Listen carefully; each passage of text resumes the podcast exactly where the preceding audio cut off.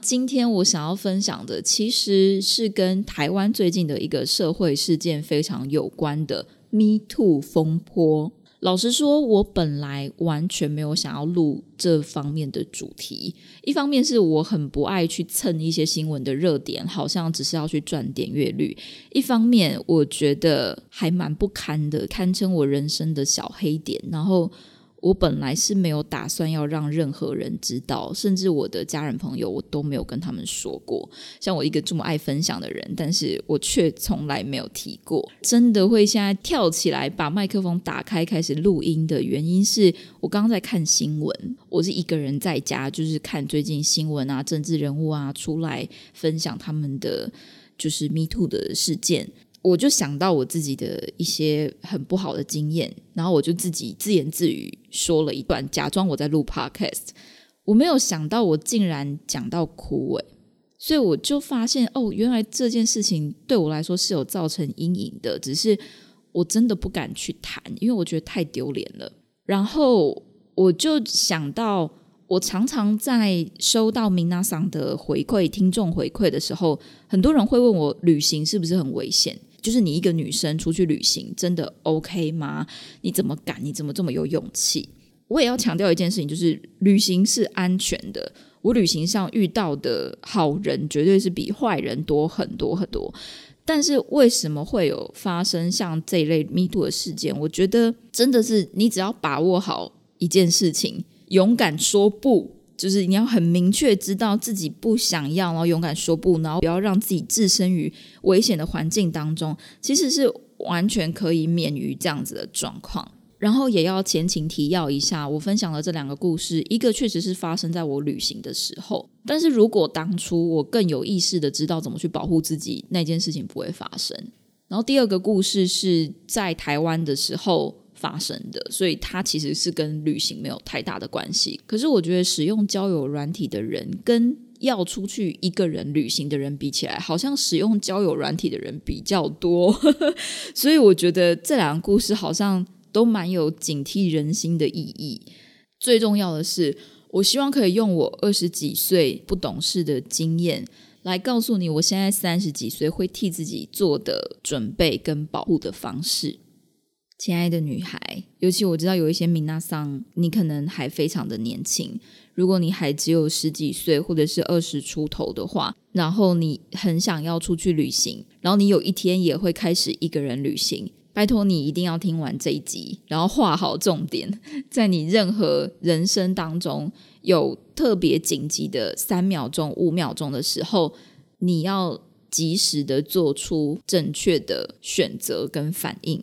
那接下来我就会开始分享我与 Me Too 最近的距离。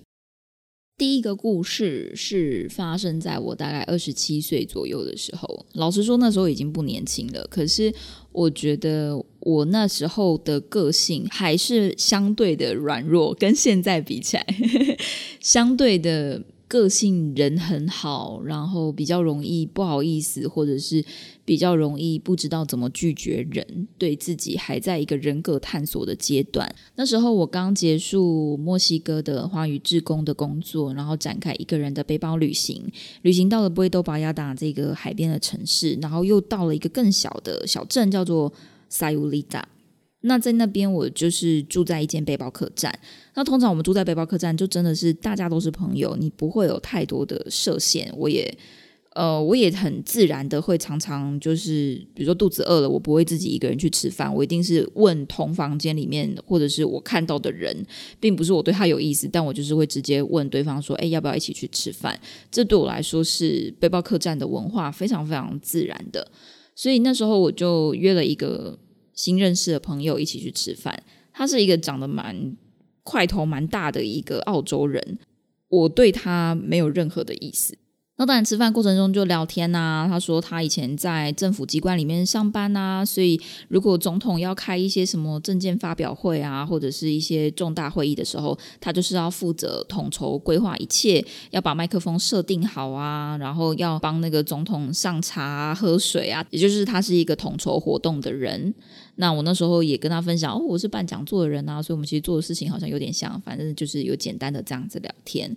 那天晚上，背包客栈的一群朋友就是一起约了要去一间夜店跳舞、唱歌、喝酒。但是因为我不是很会跳舞，我对夜店也没有太大兴趣，所以我就没有去。那天晚上真的是整整间背包客栈几乎都是空的，就只剩下我而已。所以我觉得我的内心好像有一点点小小的寂寞。可是我也知道我并没有很想要去喝酒。然后晚上可能大概一两点的时候，就先看到那个澳洲人回来了。那那个澳洲人那个时候可能已经有喝了几杯，而且他还带了一瓶酒回来。那他就问我要不要一起喝，所以我那时候并没有想太多，我就觉得好啊，一起喝。但是我没有想到的是，那个酒可能品质比较不好，因为我还记得他那时候跟我说：“哦，墨西哥真是太天堂了，就是酒怎么可以这么便宜？这瓶大概才一百多块。”我就觉得没什么大不了的啊，反正墨西哥本来就是一个酒很便宜的地方。我那时候我觉得我没有控制好我自己的酒量，就我酒量本来就很差，其实。然后通常我是不会在没有那么熟的朋友面前喝太多，可是那一天有一点点好像是。不断的被他怂恿的感觉，因为大部分的人都还没回来，所以我有一点像是本来要睡了，但是我也还没有很想睡。刚好有一个朋友回来了，你就突然觉得背包客栈有个人可以一起聊天，那就喝一点酒也没有关系，所以就跟他喝了一杯。那喝了一杯两杯之后呢，他有一点，我觉得他也没有恶意，但是他就是有一点说：“哎，你你觉得我们两个人有可能把这关喝完吗？”然后我就觉得。Why not？就是也没有什么不可能啊。反正最后就是我真的喝太多了，那是我人生第一次喝到断片。差不多我已经喝到非常醉的时候，他就是开始要亲我。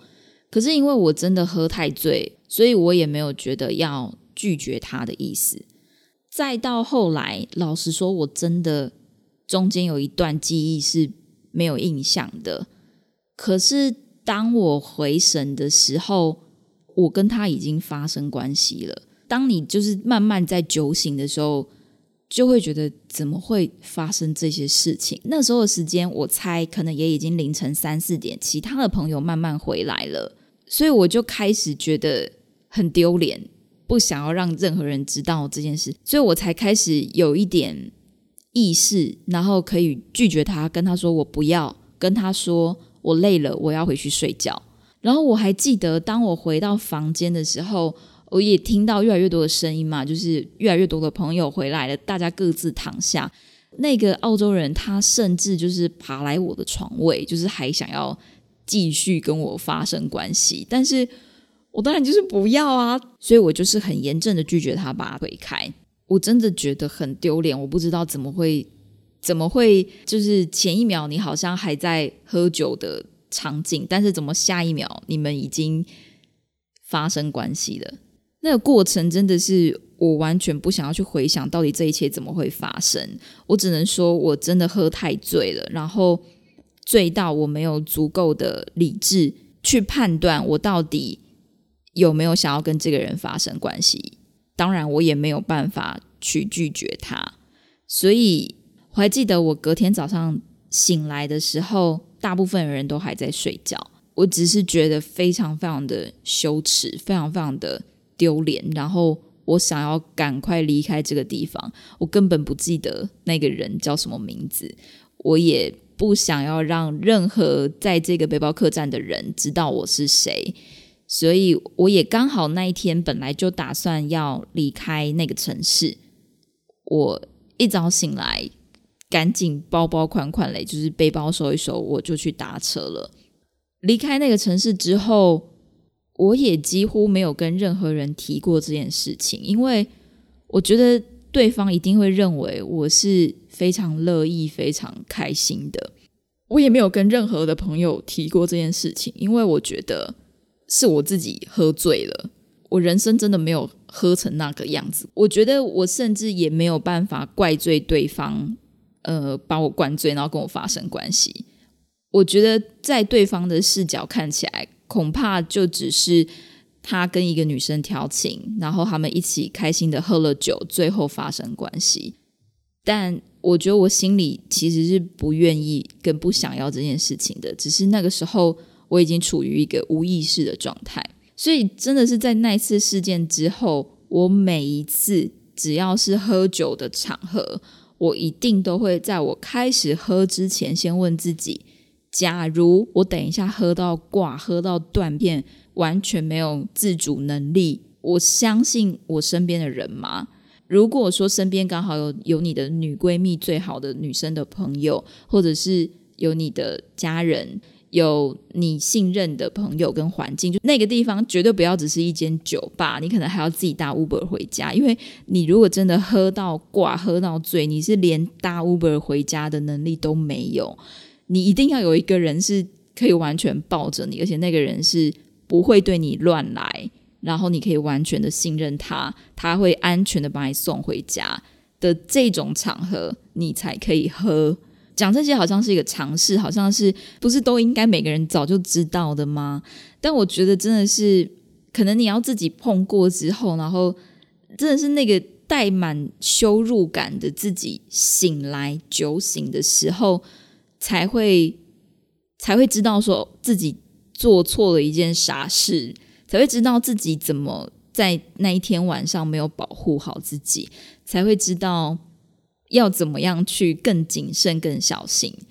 所以我们再重复一次，就是不管你是有没有在旅行，有没有在台湾，都一样。任何有酒精的时间，任何要喝酒的时刻，请你都先想象，如果你在那个当下、那个场合，跟那一群朋友喝醉喝到挂，你完全没有意识的时候，那里面有没有你值得信任的人？如果有的话，你也觉得 OK，还有你当下的状态就是想喝，好，那你就喝。可是如果没有的话，真的不要，不是说不要喝，但是你真的顶多喝一杯，你就知道该停了，就是绝对不可以再多喝。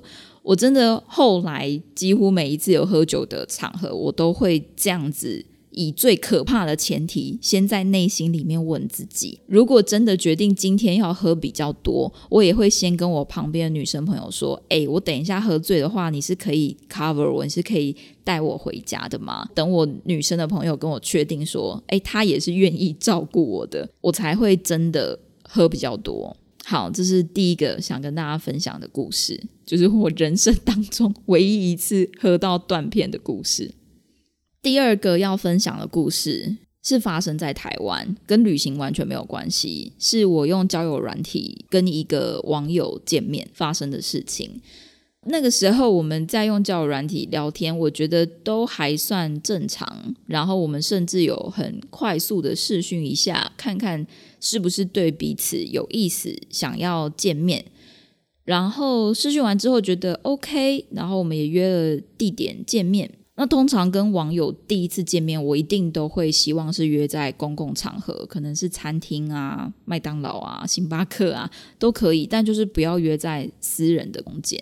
他那时候跟我约的一个点是一个路口，有点像是他的饭店附近的一个十字路口。我本来以为要在他饭店附近有一些小公园，我们可以走走路、散步、聊天。没想到我们见面的时候，他就很坚决的说：“我们上去聊天吧。”因为那时候还是。就是刚我刚回台湾的时候，就是疫情刚爆发的时候，所以那时候其实还不太 OK 在外面走动，那就觉得好吧，勉为其难的，我就只好先进你房间，进你的饭店，我就开始觉得这个人有一点不对了，好像跟在嗯交友软体上面聊天的那个传讯息的感觉不太一样，在沙发区的时候。我老实说，也不觉得他有特别想要认识我，是一个正常的聊天。我只感觉他想要跟我上床，简单说就是这样。聊到最后，我有一点卡在，我到底要不要马上离开？可是那个离开会很唐突，我会觉得好像有一点没礼貌。然后另外一方面，老实说，我那时候也单身了好一阵子。我觉得疫情那个时候，可能很多人都有这个感觉，就是。你可能会觉得，反正交友软体认识的，那我们打一炮也好。可是我也知道，我并不是一个所谓性爱分离的人，我并不是真的可以找炮友的人，我还是很需要感情的基础。所以我那时候有一点在在呃，就是 struggling，在挣扎，想说我到底要马上离开，不要理这个人，还是说我就跟他一个晚上发生关系，就就这一个晚上。那后来我觉得。因为他呃，就是算是一个极力说服、蛮会说话的人，然后我又是一个非常好好好好小姐，很容易不好意思的人，我也不太知道要怎么样很明确的拒绝人，就我不是一个很果断的人。我觉得这也是一个这么多 Me Too 的事件会发生的原因。然后台湾人又是一个这么好的人，这么好的文化。所以后来我就被他说服了，我就觉得好啊，算了，反正我又不是没有一夜情过，我就跟你发生关系看看吧。我们就移动到床上，可是我没有想到的是，光是前戏的过程就让我觉得很不舒服。我觉得他一点都不尊重我，他真的是急于把他的阴茎放入我阴道里面，真的非常的不喜欢、不舒服。我我们也没有真的发生，我就喊卡。我就跟他说我不要暂停，然后他就有一点暴气，他就有一点更小登熊 key，，就恼羞成怒这样，然后问我说为什么刚刚说可以，现在又说不行？就是他还执意的想要继续。那那个当下，你当然知道男生的力量绝对是比女生大，而且我们都我们衣服都已经脱光，已经在床上了。可是我就是不要啊！我觉得我意识到，就是我觉得我刚刚那个，那就是从跟他见面，然后被他。呃，说服进入房间，然后再被他说服从沙发移到床上，然后再发现，其实我真的是不想要跟这个人发生关系，我就是不行，没有办法。我当然就是要坚决住我自己的想法。所以，当他还执意的想要继续，还想要再试试看的时候，我真的觉得这个试试看很可怕，因为这个试试看就是一个，嗯，当他想要说服你的时候，就是会用这类的语词去告诉你。没关系，再忍一下，再试试看。但是你不要，就是不要，请你一定要说不。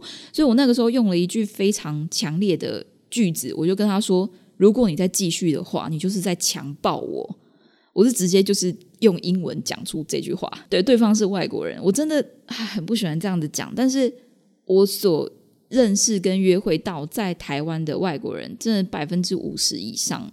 比例很大，都不是好男人。我真的大部分在台湾外国人，我都不是很喜欢他们。尤其如果他们只是英文老师，就是如果他们对教学没兴趣，然后还在当英文老师的话，他们真的很不 OK。Anyway，他就是刚好是我觉得最扎心的。在台湾的外国人，因为没有一个特殊的专长，只是因为他母语会讲英文，他就当英文老师。那时候是一直到我说出这句话，然后他还有一点就是你刚说什么，然后我就是几乎已经是哭着跟他说，又哭又气，然后跟他说，If you are keep doing this, you are raping me，就是直接说你再继续这样做的话，你就是在强暴我。他才真的停手，因为他也很害怕。我会不会真的去报警，还是怎么样？这会影响到他待在台湾的居留或者是工作。然后他甚至还开始拿手机录我，我觉得超级荒谬的。就是我我真的是拿着被子遮着我的身体，然后他他想要拿手机录音，然后就是要证明说这一切都是你情我愿，然后他没有逼迫我的意思。那我就是真的觉得羞愧到极致，我就是马上衣服穿一穿。然后离开现场。记得我离开他的饭店的时候，他竟然还追出来，然后还想要再说一些什么。对不起，我刚刚太情绪化，就是他还想要挽回什么的。但我真的觉得没有必要，没有需要。这真的是我不知道我在干嘛。那我觉得一方面也是因为我疫情那时候就是是毫无预警的回到台湾，那个时候我自己的身心状态都不好。刚回台湾的时候，我还在找我自己的事业的定位，然后我还没有预期到我要突然回来台湾，在台湾生活。我本来都已经就是习惯吃辣的，住在墨西哥，突然要回来，真的是要适应台湾呢。那个时候，所以我觉得也因为自己当时的各种人生的状态，在心里的状态不好，别人看起来可能看不出来，可是我觉得每个人自己心里都知道你自己的。状态，你自己的状况啊，就是在最近算是好还是不好？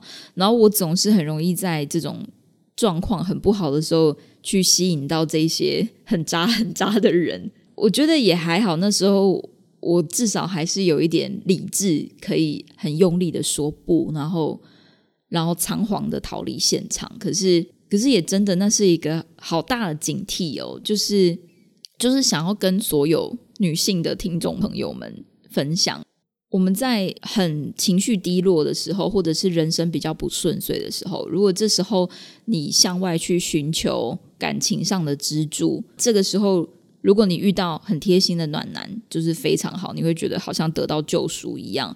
但是如果这个时候你遇到的是非常非常烂的、非常非常渣的人，你只会更看不起自己，你会觉得很痛苦。你怎么会让自己置身于这样子的状况？然后我觉得更糟的是，因为你当下不够自信，不够了解自己，看不到自己的好。任何一个人那个时候进入到你的生命中，你都觉得很想要抓住他，你都觉得他好像是你的浮木，你很想要从他那边得到安慰。可是你却被他做这么不好的对待的时候，那个伤害、那个冲击，真的非常非常的痛苦。然后另外一件事情是。我们在约会的时候，总会有一个暧昧期。这个暧昧期的时候，常常是男生已经想要发生关系，但是女生可能还没有。那我也希望女生，就算你对这个男生有好感，不管你觉得他很帅，或是也许你之前聊天聊得很好，可是如果说男生想要发生关系，可是你还不想，然后你还不觉得是时候。你一定要说不，你一定要很坚决的、很明白的告诉他，我拒绝你不是因为我不喜欢你，或是不是因为我对你完全没意思，而是只是因为我自己的状态还不 OK。这个我们在之后跟心理师完整的讨论的主题里面也会提到。我甚至想到，我连跟我的初恋男友，我其实那个时候第一次跟他发生性关系的时候，我也不想要发生。但是呢，还是发生了。我觉得那件事情对我来说，回想起来真的是一个创伤。哎，对，一样就是因为是一个渣男嘛，所以呢，再加上我那时候刚在一起，我非常喜欢对方，我也觉得我不知道要怎么喊停，我不知道要怎么拒绝，所以我们就发生关系了。那当然，后来因为我们就是男女朋友，所以后来的当然就会是比较。比较正常，会是一个你越来越 ready 好的状态。可是我觉得好不公平哦！为什么对女生来说，就算是你的男朋友或是你的老公，都有可能会变成你的性侵的对象？那其实我之前在节目上也有分享过一个，就是我觉得。我最接近 Me Too 的距离，就是在第三十集，我分享了我沙发冲浪在一艘船上的故事。很长，我有朋友问到我说，有没有遇过什么危险的事情在旅行的路上？我可能大部分都是举这这个故事。如果说你还没有听过这集的话，也可以欢迎你可以回去听第三十集。那一次的故事就是，呃，我也是以一个旅人的角度认为。就是跟对方当朋友，然后他后来就是邀请我，因为我们都在船上嘛，然后邀请我去他的房间看电影。但其实，在船上也没有什么事情，就是比起来，我已经跟他聊天聊了两个整天，我已经不想再跟他讲话了，所以我就觉得好吧，那我就去看电影。那没想到的是，在看电影的时候呢，因为我就跟他说，我觉得好像船有点晃，有点晕，他就跟我说：“你会头晕吗？那我帮你按摩。”他就把我手拿过去按摩，他就说他学过 Thai massage。那时候我就觉得有点尴尬，因为我不知道怎么拒绝人。后来就是手慢慢抽离之后，我也没有要跟他怎么样。在看完电影之后，要我要离开回我的房间睡觉的时候，他就问我就是要不要给他一个 good night hug。那我就是抱了他一下，可是我没有想到我在抱他的时候，他手就扣住我的脖子、我的肩膀，然后他是很用力的扣住，完全没有要抽手的意思。我最后甚至。其实那发生的时间非常短，大概只有三秒、五秒的时间。我甚至是用我的身体、用我的手去推开他，就是我要回去，我要回去睡觉了。他还是没有松手的意思，直到我说 “Let me go”，让我走，他才瞬间把手放开。那我觉得这个状况也是，就是因为我们是沙发冲浪，那。如果说今天你综合了我以上的故事的状态，我说个人的状态，你正处于人生的低潮期，你对自己超级没有自信，你不是那么喜欢自己，你渴求一段关系，你希望有一点安慰，那是不是今天就算眼前有一个人，你并没有那么喜欢他，你会不会也很容易因为台湾的对不起文化、不好意思文化、不好意思拒绝，然后你就不敢说不，你就跟他发生关系？我觉得真的是很可怕的。事情，这并不是一个假设性的故事而已。那我觉得还好，是我那时候真的非常清楚，我真的没有想要跟那个人发生关系，我真的没有喜欢他，所以我就是很严正的拒绝他，而且我也觉得他应该不会对我怎么样，因为他在 Couch Surfing 上面页面上的评价其实是好的，而且是男生女生都有留言，有非常多的评价，所以我那时候这么严正的拒绝他以后。那他就松手，然后我们就好像没事一样，我就回到我的房间。可那天晚上，我确实是带着非常忐忑的心情入睡。我甚至都已经想好，我如果要跳船，我要怎么样，就是游回码头。然后隔一天，我就是马上。搬走，虽然说好像没有事一样，就跟他说再见。然后我是赶快就是找了另外一间沙发冲浪的女主人。我后来还有跟那个女主人提到就是这个事情，那那个女主人也是跟我说，就是还好你现在来了，那就是放心，这边很安全，就觉得很感人。还很巧的是，那时候刚好遇到三八妇女节。那在墨西哥那那个时候，那个小镇还有一个游行。然后我们在游行的时候，我跟这个女主人在游行的时候，还又遇到了一次这个船上的沙发主。我那时候真的觉得很尴尬，就是完全不敢看那个人，或者是就是只敢很快 say hi，然后就假装没事，赶快跑走，赶快飘走。完全可以理解最近迷途事件上面的女人们、女孩们、女生们。所分享的，他们到现在回想起来都还觉得会发抖，都还觉得很害怕。好，我觉得最后还是再做一个总结，就是给所有的很很害怕、不好意思拒绝人的不好意思小姐们，请你们在旅行的路上，在谈恋爱的路上，第一个，如果是喝酒的场合啊，甚至是。有药物，就是可能有大麻，有一些台湾无法取得的非法药物，然后在国外其实是非常稀松平常的事情。在你决定要抽大麻之前，要喝酒之前，要尝试各种药物之前，你先想象一下，如果你当下在三十分钟后、一个小时后，你就会醉到不省人事，你就会抽大麻，抽到无法控制自己，忘记自己在干嘛。你身边的人是不是你所信任的朋友？你身边的人是不是真的会为你好，不会占你的便宜，然后一定会安全的把你送回家，你才可以喝那杯酒，你才可以抽那根大麻。第二点是，如果你使用交友软体跟网友见面，第一次见面，请你一定一定要约在公共的场合，除非你就是要去约炮啦，除非你就是觉得说我今天就是要去打一炮，你直接去他家看猫、看 Netflix 都可以。但如果你不要的话，就是约在公共场合，咖啡店、餐厅、公园、爬山、潜水都可以，但是不要约在私人空间。管他说什么，想要说服你的话，管他口才再好，都不要理他。你就是说不，就是说不，也不用觉得对不起他，或者是不好意思。第三，不管他是谁，是你的恋人。是你喜欢的人，是你有意思的人，是你的上司，有名有望的人都不重要。重要的是，只要你不想跟他发生关系，当下那一天那个 moment，你没有想要跟他做爱的话，请你就是严正的拒绝他，绝对不要因为他的任何一分言辞而屈就而妥协。因为记忆是会活在我们的身体里面的，要不然我现在也不会录节目录到哭。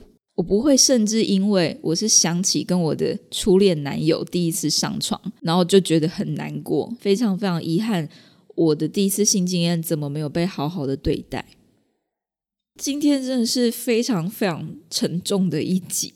我觉得要不是因为这次的迷途风波，我真的是，我本来真的打算一辈子都不会提这些故事，切身经验的痛。诶，那我觉得，我觉得也感谢这些经验啦，因为。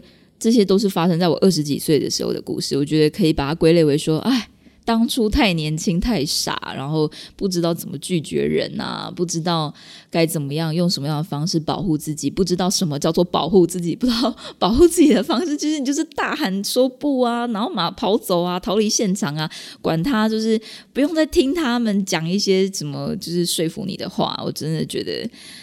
唉，那时候都是因为就只能，我觉得甚至我会有点怪自己个性太软弱。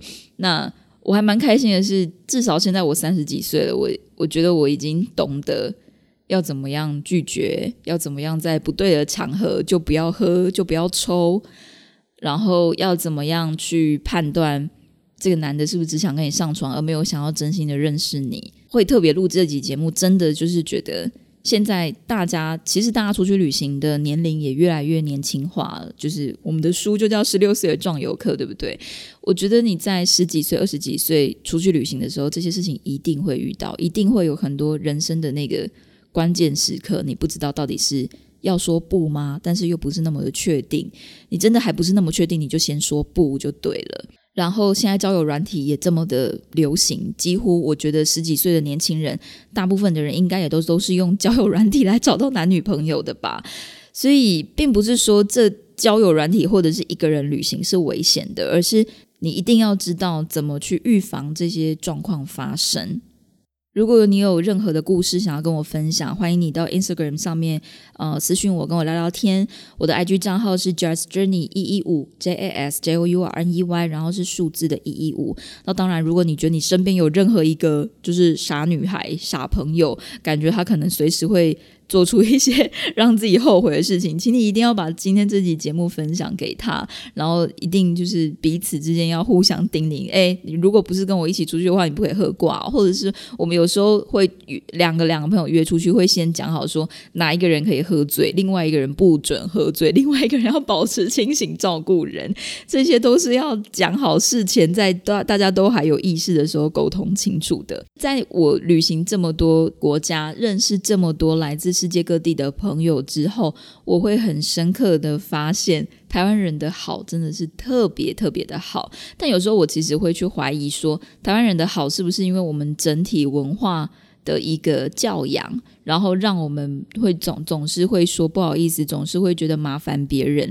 但是在蛮多西方世界的教育里面，没有啊，你没有在麻烦别人，你没有对谁有做出任何的不好意思或者是对不起，所有的。应该，所有你自己的意见、你自己的想法都是理所当然的，都是可以提出来讨论的，不用觉得不好意思。今天这些就是我想要分享的内容，因为我之前有去高中演讲过，真的看到很多年轻的美眉们，我觉得大家都有一个想要出国旅行的梦想。那年轻的美眉们那时候也问我很多关于爱情的问题，大家也都对于爱情有一个美丽的幻想，可是。如果说你自己的个性状态都还没有稳定之前，可能会有一些不好的人来接近你。那在那个时候，我希望你至少知道，要知道怎么样去拒绝对方，要知道怎么样不要让自己置身于危险的地方。希望这集对你来说有帮助。我们今天的节目就到这边，非常感谢老天爷可以让你听到我的声音，也非常谢谢你收听节目到最后一刻。